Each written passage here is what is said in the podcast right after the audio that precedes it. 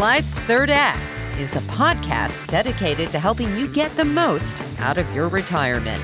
Sponsored by Tucker Allen, attorney CPA Joe Cordell features guests each week to discuss prominent topics for those over 55. Here's attorney CPA Joe Cordell. Welcome to another episode of Life's Third Act. You'll not be surprised that when we have a show called Life's Third Act that we think, well, what after the curtain goes down? For continuing the metaphor here, when the curtain goes down, you know, you're interested in what happens after that. So it does require some planning. But whenever we come to the subject of estate planning, as we're going to today, and we do periodically, not a whole lot on this show, but periodically we do, we view it primarily from the standpoint of the benefit to you, the person who's doing the planning during your lifetime, as opposed to something that's just about once you pass away. So all too often, estate planners spend so much time, you know, emphasizing to you that you've got to take care of your loved ones when you pass away, which of course you do. But I think that there's a far more pressing need, and that's for people who expect to be here, to be living out your third act, the last third of your life, you know, for the next 20, 30 years. It's important for you to have planning in place so that you can be taken care of in the best way that preserves your assets, et cetera, in addition to taking care of your loved ones. So we're going to talk today about a topic that is relevant toward, you know, managing someone's assets for the benefit of someone else. That's kind of what a trust is, and we won't assume you know too much. Fortunately, we have a teacher here who, if you've watched this before, you've learned a lot already. Nina is the managing attorney at Tucker Allen, and she comes to us periodically. This is all she does is estate planning. And so she comes to us periodically and answers some of these questions. And we always have questions, don't we? We have lots of questions. So we want to dedicate today's show, though, to talking about trusts and making that all-important decision about who are the people in your life that you entrust to take care of your needs in the event that you're not able to. So with that kind of as a launching pad, Nina, can you sort of introduce these topics of trustee and power of attorney? Sometimes that's confused with a trustee. Absolutely, and thank you for having me here today, Mr. Cordell. Thank you for being here. So when people set up their documents, oftentimes they will talk about setting up their financial power of attorney, which is the person who should be entrusted to take care of anything to do with your finances or assets if you are incapacitated. So while the person's still alive. While the person is still alive. The difference is that for a trust, normally you are the and we talked about this before, the trustor or the grantor, as well as the trustee of your trust. You are in charge. As one of my clients says, you're the head honcho, you know, and you're in charge of the assets that are in the trust, as well as the provisions and existence of the trust. If you become incapacitated, you have designated in your document who will serve after you. And that is always the same succession of people who will serve after you if you were to pass away.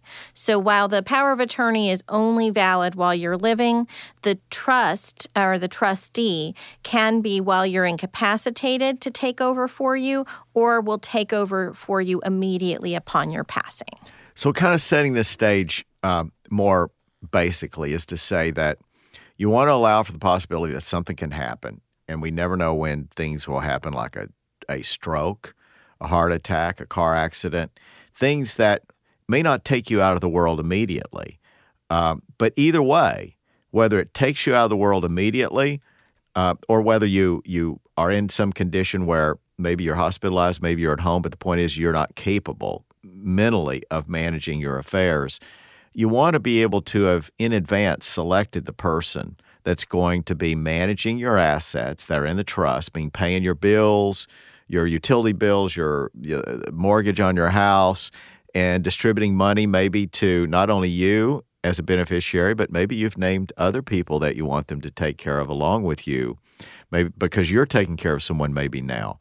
But certainly when you're gone, there's other beneficiaries, and that you want to pick somebody carefully to fulfill that role. Can you talk a little bit about more more broadly or maybe more specifically about this role of the trustee, selecting the person maybe? So when we're talking about who you're selecting during your estate planning process to be both your power of attorney and your trustee, we usually try to make it the same person, the same, you know, set of people, one, two, hopefully three, maybe you have a third that you can designate. And the reason for that is that transition from being incapacitated to ultimately when you pass away, it's really difficult to have multiple hands in the pot dealing with different responsibilities. And those responsibilities are very serious. You are giving someone the ultimate control over bank accounts, assets. They can sell or buy things on your behalf. Depending on how your documents are drafted, they could even change beneficiary designations on your life insurance policies or other accounts. And that's sometimes just to avoid probate, but if it's the wrong person, it could be an issue. So, but the client decides what the rules are, yes. Right? Yes, ultimately, yes. There are some things that are just default responsibilities that would be basically backed up by the statute in the state where the documents are drafted. But these are why we, you know, they're like, wow, there's so many questions you're asking me just to put together a simple document. And they're not simple because they are so specifically tailored to what you're comfortable with.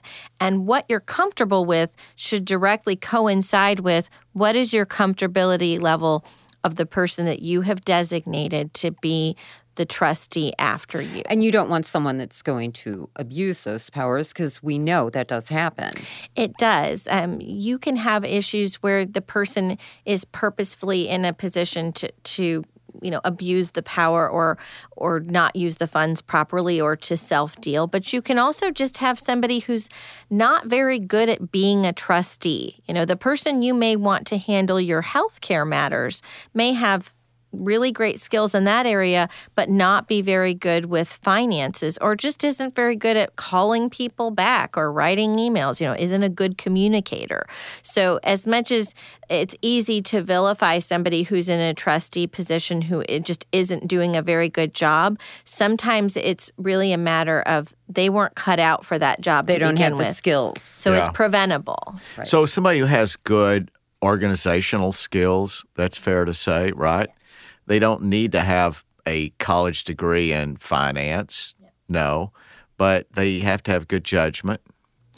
And good intentions are helpful. Yeah, well, yeah, they're trustworthy. Yes. Honesty is probably important. It's very important. And sometimes a big part of being honest is not having such an ego that you're afraid to ask for help. Normal trust provisions include the capability, and in fact, you know, the Missouri statute even speaks to this, that the person, if they are unable to perform or unqualified to perform the specific task, they should reach out and hire a professional. So a trustee is empowered to use trust funds to hire CPAs, to hire attorneys, to hire the lawnmower guy to come over and make sure that the grass is good at the house that's still in the trust and hasn't been sold yet. You know, they don't have to do all of these things themselves. And so the ability to understand when you need help is sometimes a really good part of being in a position of responsibility. Yeah, and most people's assets are not, you know, their portfolio is not that complicated. Like, correct. Yeah, I guess some people could have a real complicated portfolio. Right. Like they have real estate to be managed, mm-hmm. you know, or I guess the house. It's not uncommon. People own a house that has to be kept up.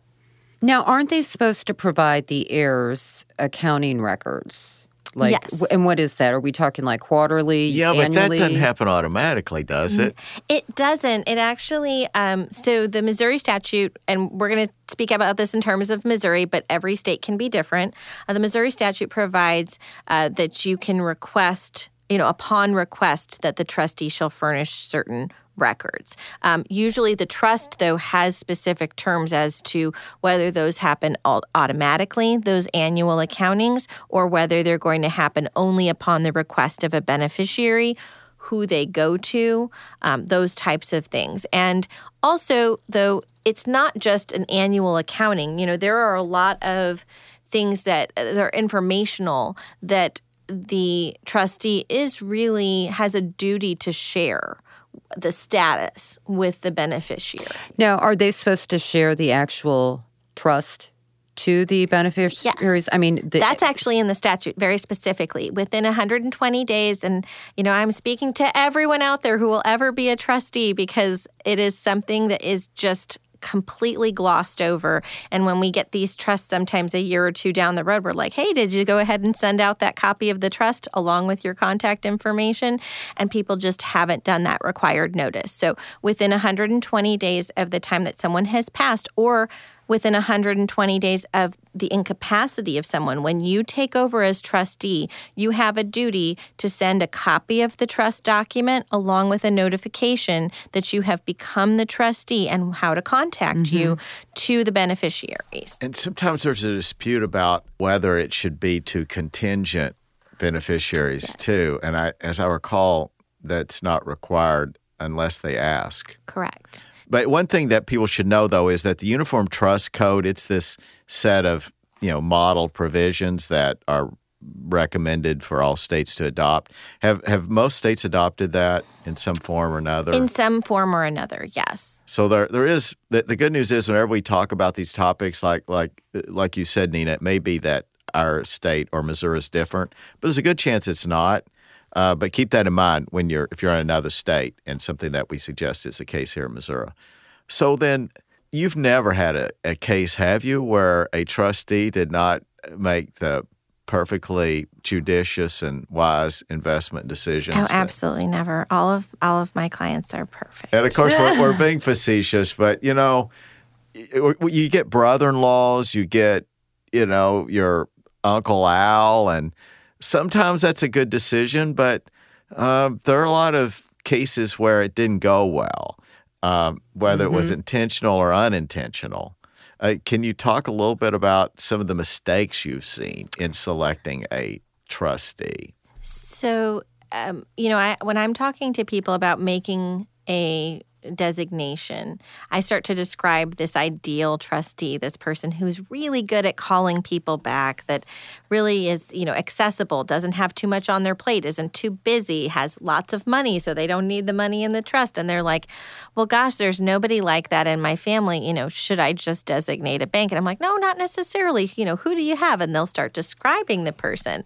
And it's very interesting because I think people are idealistic about their children because their children haven't had an opportunity to mess up yet. So a lot of times they'll you know, refuse to appoint anybody who's had an opportunity to mess up in life already. But they're like, darn it, my 19-year-old is just so responsible. She is earnest and wonderful, and she's going to do such a great job. And I thought, well, if something happens tomorrow, your 19-year-old is really going to be— is running everything. Yeah. Is in college and is not going to have time for this. So that ideal trustee is generally somebody who is okay with asking for help.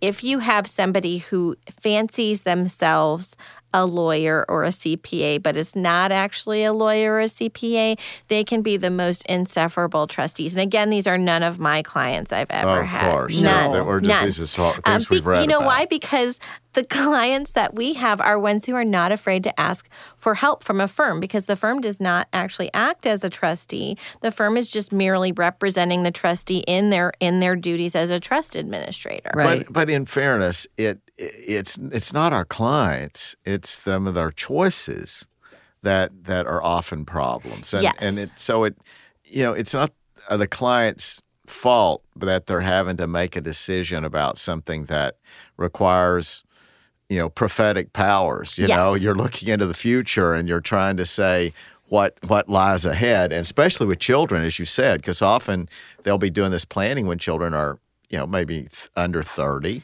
And not understanding, you know, what they're going to maybe grow up to be or what some of the challenges that they're going to have. And, you know, the good news is we try to get, we offer a meeting with people immediately after one of our clients passes away to really give a little bit of a training exercise to that trustee. Right. And say, here's what your duties are. And they're not required to hire us. They can hire anyone or hire no one, but we give them a checklist of all the things that they're going to need to do as a trustee. And if they need help, they can come back to us and say, gosh, I looked at this and I don't want to do it. Would you guys handle this for me? Which is the right decision for a lot of people. Now, the trustees, are they compensated for doing this? out of the estate. They should be. They can be. Yeah. There are provisions that normally the person who creates the trust will do a provision that says neither I nor the person serving with me will receive any compensation. And sometimes they add on to that saying, oh, yeah, and also my kid and my kid and my kid, if they're serving as trustee, they're also not being compensated because they're also a beneficiary. Okay. But, you know, we have a case that there was a child and they're taking care of the administration of the trust and they're dealing with all of these other siblings. And the amount of time that they're putting into it, whether it's just driving over and, you know, getting the mail and making sure everything's good with the property until it can be liquidated and dealing with all this paperwork back and forth the bank, meeting with me, you know, all of those things that happen. And if they were actually in line to just get the same percentage as the rest of the other children, that might be more of a peacemaker thing. And sometimes people defer and don't want to take a fee, but they are entitled to take a fee. And that's usually, again, on this reasonableness standard. I hope nobody's checking how many times I say reasonable or prudent today. If in doubt in law school, the answer is reasonable. Reasonable. Mm-hmm. But a reasonable fee is around 0.75% for somebody who's just an individual, not a bank or a trust company. And that's of the total holdings of the trust. Okay. Right. So when you're getting ready to make that final distribution, you can do an accounting and then you can include that fee. And a good thing to do to kind of prove that it is reasonable is to keep track of your time. Because if you ever have to have a meeting with people, they would never understand, if you speak about it generally, the amount of time it takes to do this job properly. So everyone's listening right now is going to say, wow, I'm really glad you're telling me this. I never want to serve as a trustee. Yeah. and you know, it comes back to the particular facts in each case. And a lot of our clients are probably middle to upper middle. We have some wealthy clients. Tucker Allen has some wealthy clients, but our core demographic really is middle and upper middle class. So these are people who don't have, you know, $20 million to invest, and for those people, that can require more time if it's spread out over a bunch of investments. You probably do have professionals you're using a lot of. Yes. But really, in a strange way, it can actually require more time and more headaches when you're not at the level where you can hire a lot of professionals, and instead, you know, it is, say, $600,000-$800,000, and it's spread over various assets, and you have 6 beneficiaries who live in 6 different states. And, you know, you can just because it's not maybe $20 million, for example, some people think, oh, it's easier. Well, oddly enough, the $20 million estate may be easier than the amount of time that's required in a particular case for a person who is not wealthy, who has we'll call mid-range wealth. It's formulaic when the numbers are so high. You know that you're dealing with potential estate tax issues, and you kind of just put things through the funnel, and you're not afraid of spending the money to really get it done well because the stakes are so high. But when you have this fiduciary duty to the beneficiaries, you're responsible to do things for their benefit. One of those things is to make sure you don't spend all the money on things that it doesn't need to be spent on, and that you can get it out to the beneficiaries who are probably, if it's middle-class estate, thinking, hey, I'd really like to get this. This is going to help. Right. So it's balancing all of those things. But what is a reasonable amount of time to distribute the funds from the estate? I mean, what's considered reasonable? Are we talking 2 years after a person's passing? If it goes above, I mean, you should be getting information along the way. So after that initial mailing of the trust document with the information for the trustee, you shouldn't have like a year where you don't hear anything. But you may receive updates that say, hey, we're still gathering up assets. We're getting them retitled into the name of the trust. We're splitting up retirement accounts and getting them into the beneficiaries' names, but we haven't funded those accounts yet. If you have a trust that creates lifetime trusts for the beneficiaries, which is a great tool to, we talked about this before, to help with creditor and divorce protection, that needs a little bit of time also. So if you're seeing no progress within a 6 to 12 month period, because if you file a notice to creditors, you got to make sure that the trust doesn't owe anybody anything. So you have at least a 6 month period for that. But if you're not seeing any movement between that 6 and 12 month period, you should be seeing a lot of wrapping up between 12 and 18 months. And again, you know, you might have a very simple trust, you might have very simple assets, and it might be able to be done before then. Sometimes trustees will make distributions to beneficiaries before the notice to creditor period is up. We don't necessarily advise about that, but if that person was already handling their mother's, you know, estate and all of her finances as a power of attorney, and they know she didn't owe anybody any money, and they got a pretty good bills, picture, right? They'll come in and they'll say she doesn't owe anybody anything. It can be less risky to get money out of the trust, but you have to explain to the beneficiaries, hey, if somebody comes along and has a claim against the trust, we're going to have to claw back that money. Yeah, and whenever you say the notice to creditors period, why don't you explain just real briefly what you mean? Sure. So if you file a notice, which is a publication in Missouri, it has to run for a certain amount of weeks, and that's either for a probate or for a trust. It can shorten the year period that people have to make claims to 6 months. So that's the other thing about trusts is when they come to us when they're already frustrated and an administrator is like, oh my goodness, this is already a mess and I just need your help cleaning up the last little bit of. It's only 5% left, and we go back to the beginning and say, did you file a notice to creditors? Did you did you give everybody a copy of the trust in 120 days? You know, they haven't done these things. So that's a very easy thing to do at the beginning, to shorten the amount of time so that you don't have to worry about writing checks and then calling people up and saying, hey, I know I gave you this money, but I'm going to need about $10,000 back.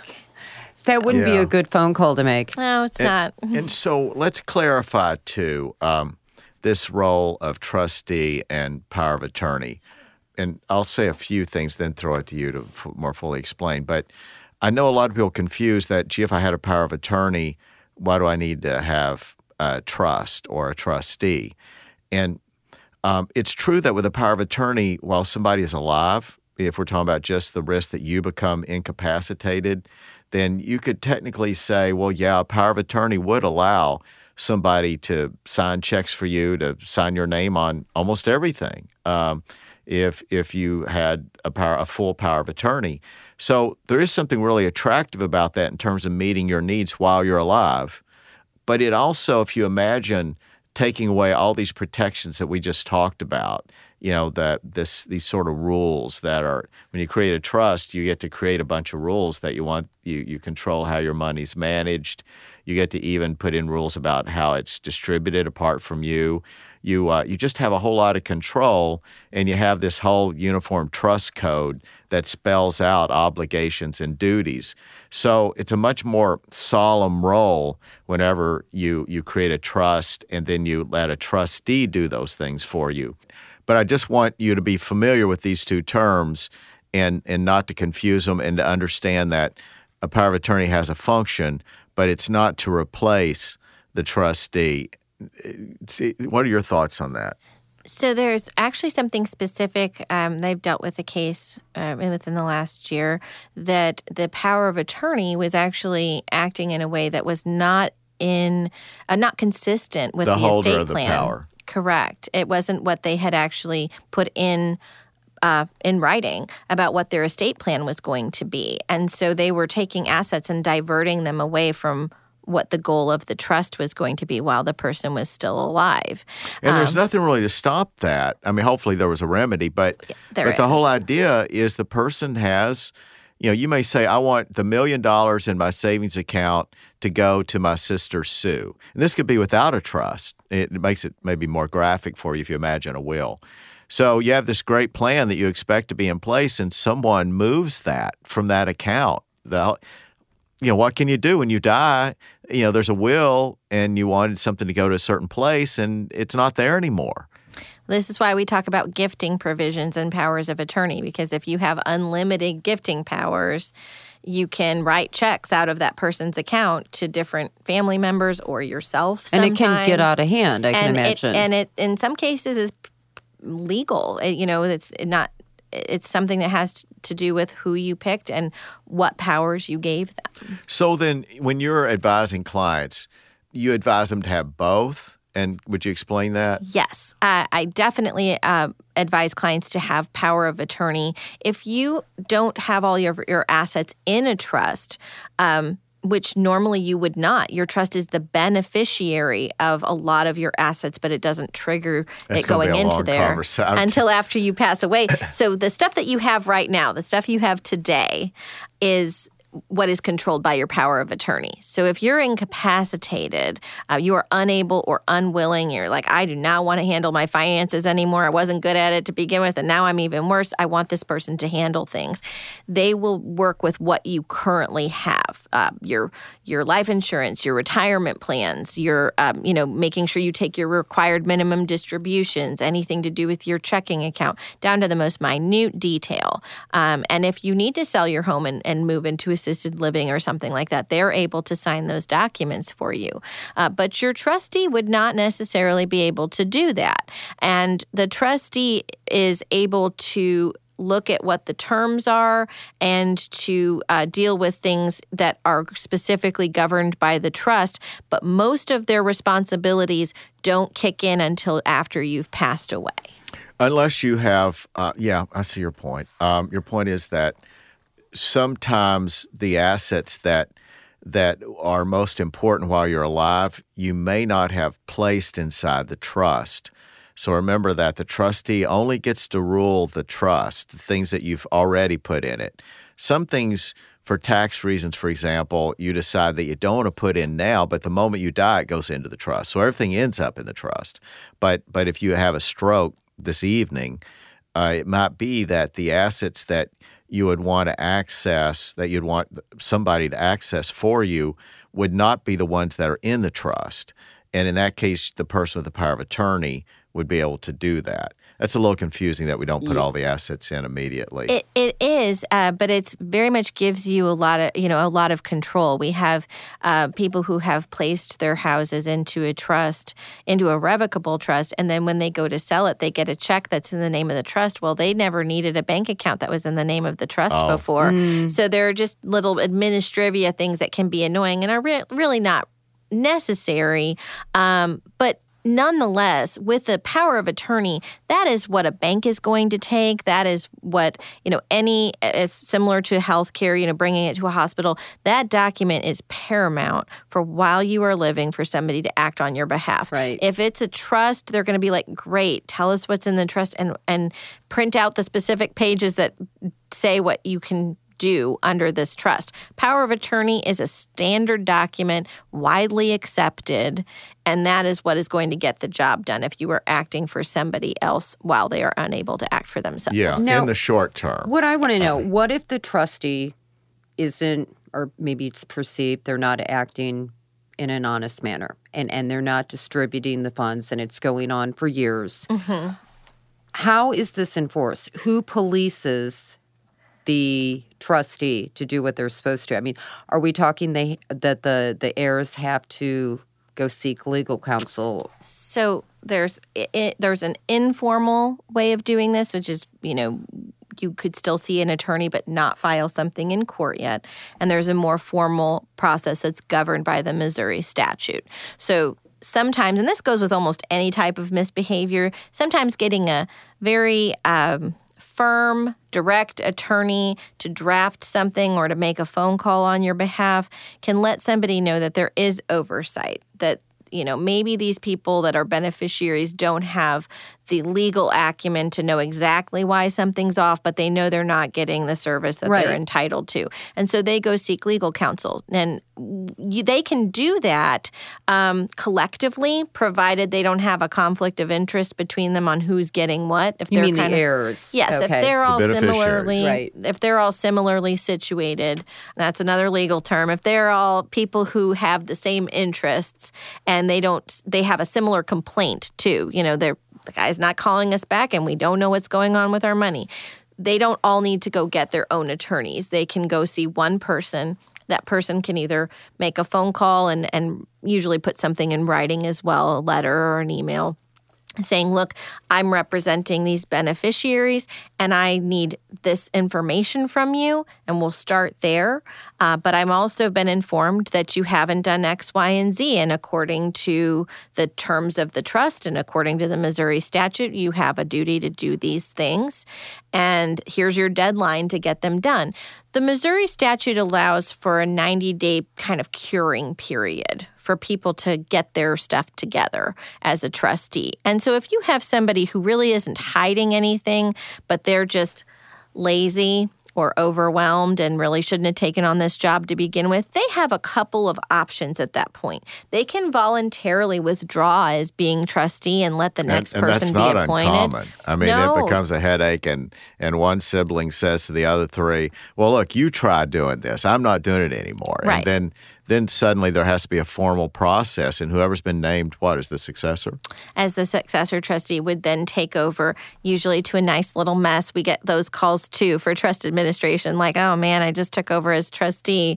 Can you help me sort out this plate of spaghetti? Because I'm getting to it, it's going on, is similar to like the checks in the mail, and maybe nothing has been done during that period of time, or equivocally nothing. And so you have to start right from the beginning and get back on track and get things done. And sometimes it's not that difficult, and other times people have made a mess of things. So if they get a letter from another lawyer saying, hey, somebody's watching you and you need to get this done properly, if they're simply just bad at their job, a lot of times they'll be like, get me out of here. I don't even really want to be doing this. Okay. I'm going to take it one step further. So say this trustee, there's mischief going on, taking from the estate that doesn't belong to them. Self-dealing. Self-dealing. Okay, I like that. I like that. Can criminal charges be filed for something like that? Technically, yes. It is very unusual. Right. And the reason it's unusual is that the remedy for a criminal charge, other than if it was prosecuted to the point where there would be prison time, would be restitution, which is a fancy word for paying people back. And this person inevitably doesn't have the money to pay back. Well, I knew you were going to bring up judgment-proof people, but yes. And so that's the same remedy as a civil case. So a criminal case is usually not filed absent a civil case. The evidence presented in a civil case is oftentimes very useful, if not the basis for the criminal charge. So if people are satisfied by the civil case, meaning that the person was able to get them paid back, they'll usually just drop it and say, okay, well, that's fine. But if the person is unable to pay them back and ends up with this civil judgment against them, that's not worth the paper it's printed on, because now you have to try to do a garnishment on their wages or, all of these other things that make it very difficult to get that money back, then they may opt for a criminal charge at that point. But like I said, it's very unusual. I'm sure. And let me add this, too, as we wrap up, is one of the virtues of a trust is that it's intended to work without a lot of lawyers, certainly without a lot of judges, meaning courts. I mean, its beauty is that despite these stories we've been talking about, the things where the train goes off the track, in the overwhelming number of cases, it operates without any judge being involved at all, meaning that the moment that you have a stroke or the moment that you pass away, there's somebody named to be the successor, the next trustee, if you were the one who was the trustee. And it just happens that way without any court intervention, unless some of these things we've talked about go wrong.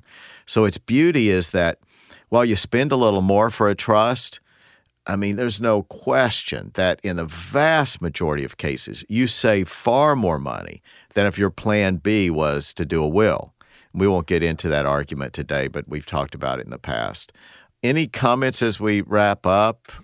Well, to end on a more positive note, because of all our disaster preparedness that we usually go through, is just be communicative. Sometimes you can basically plead your case as a beneficiary to the trustee and say, hey, come on, this needs to be handled right now. If you can't give me an answer this week, you need to spend some time on this and do it next week, or offer them a way out if you need somebody else to take over. But don't immediately jump to the conclusion that something nefarious is happening, right, because in the vast majority of cases, it's just a question of, did they get paperwork fatigue, or are they waiting to hear back from an investment company? What is really the holdup? And I think sometimes the email is so popular, people love to have things in writing, but start with a phone call, have a real conversation with somebody, and then follow it up with an email summarizing it so you do have it in writing that you made the inquiry. But this is still somebody who was probably a family member. It was very close to the person who passed away, and it is not an easy time after someone passes. So just because that person has a job, just remember they're still human, and there's usually a way out of it that doesn't require attorney representation. See, now, if everybody took that advice, we wouldn't have a lot to do in terms of estate litigation. Not a good sales job on my part. Yeah. Or call if you still need help. Yes. So Nina Windsor, a great guest. We appreciate your coming on board, and I'm sure that we'll have other occasions to pick up the cudgel of this conversation. Thanks again for having me. All right. This has been another episode of Life's Third Act. Till next time, take care. You've been listening to Life's Third Act, a podcast for thriving in retirement, sponsored by Tucker Allen, your estate and elder law advisors. Each week, we discuss topics and answer questions to help you better plan for your future. For more information, visit tuckerallen.com. Subscribe and listen again next week for another edition of Life's Third Act. The choice of a lawyer is an important decision and should not be based solely on advertisements.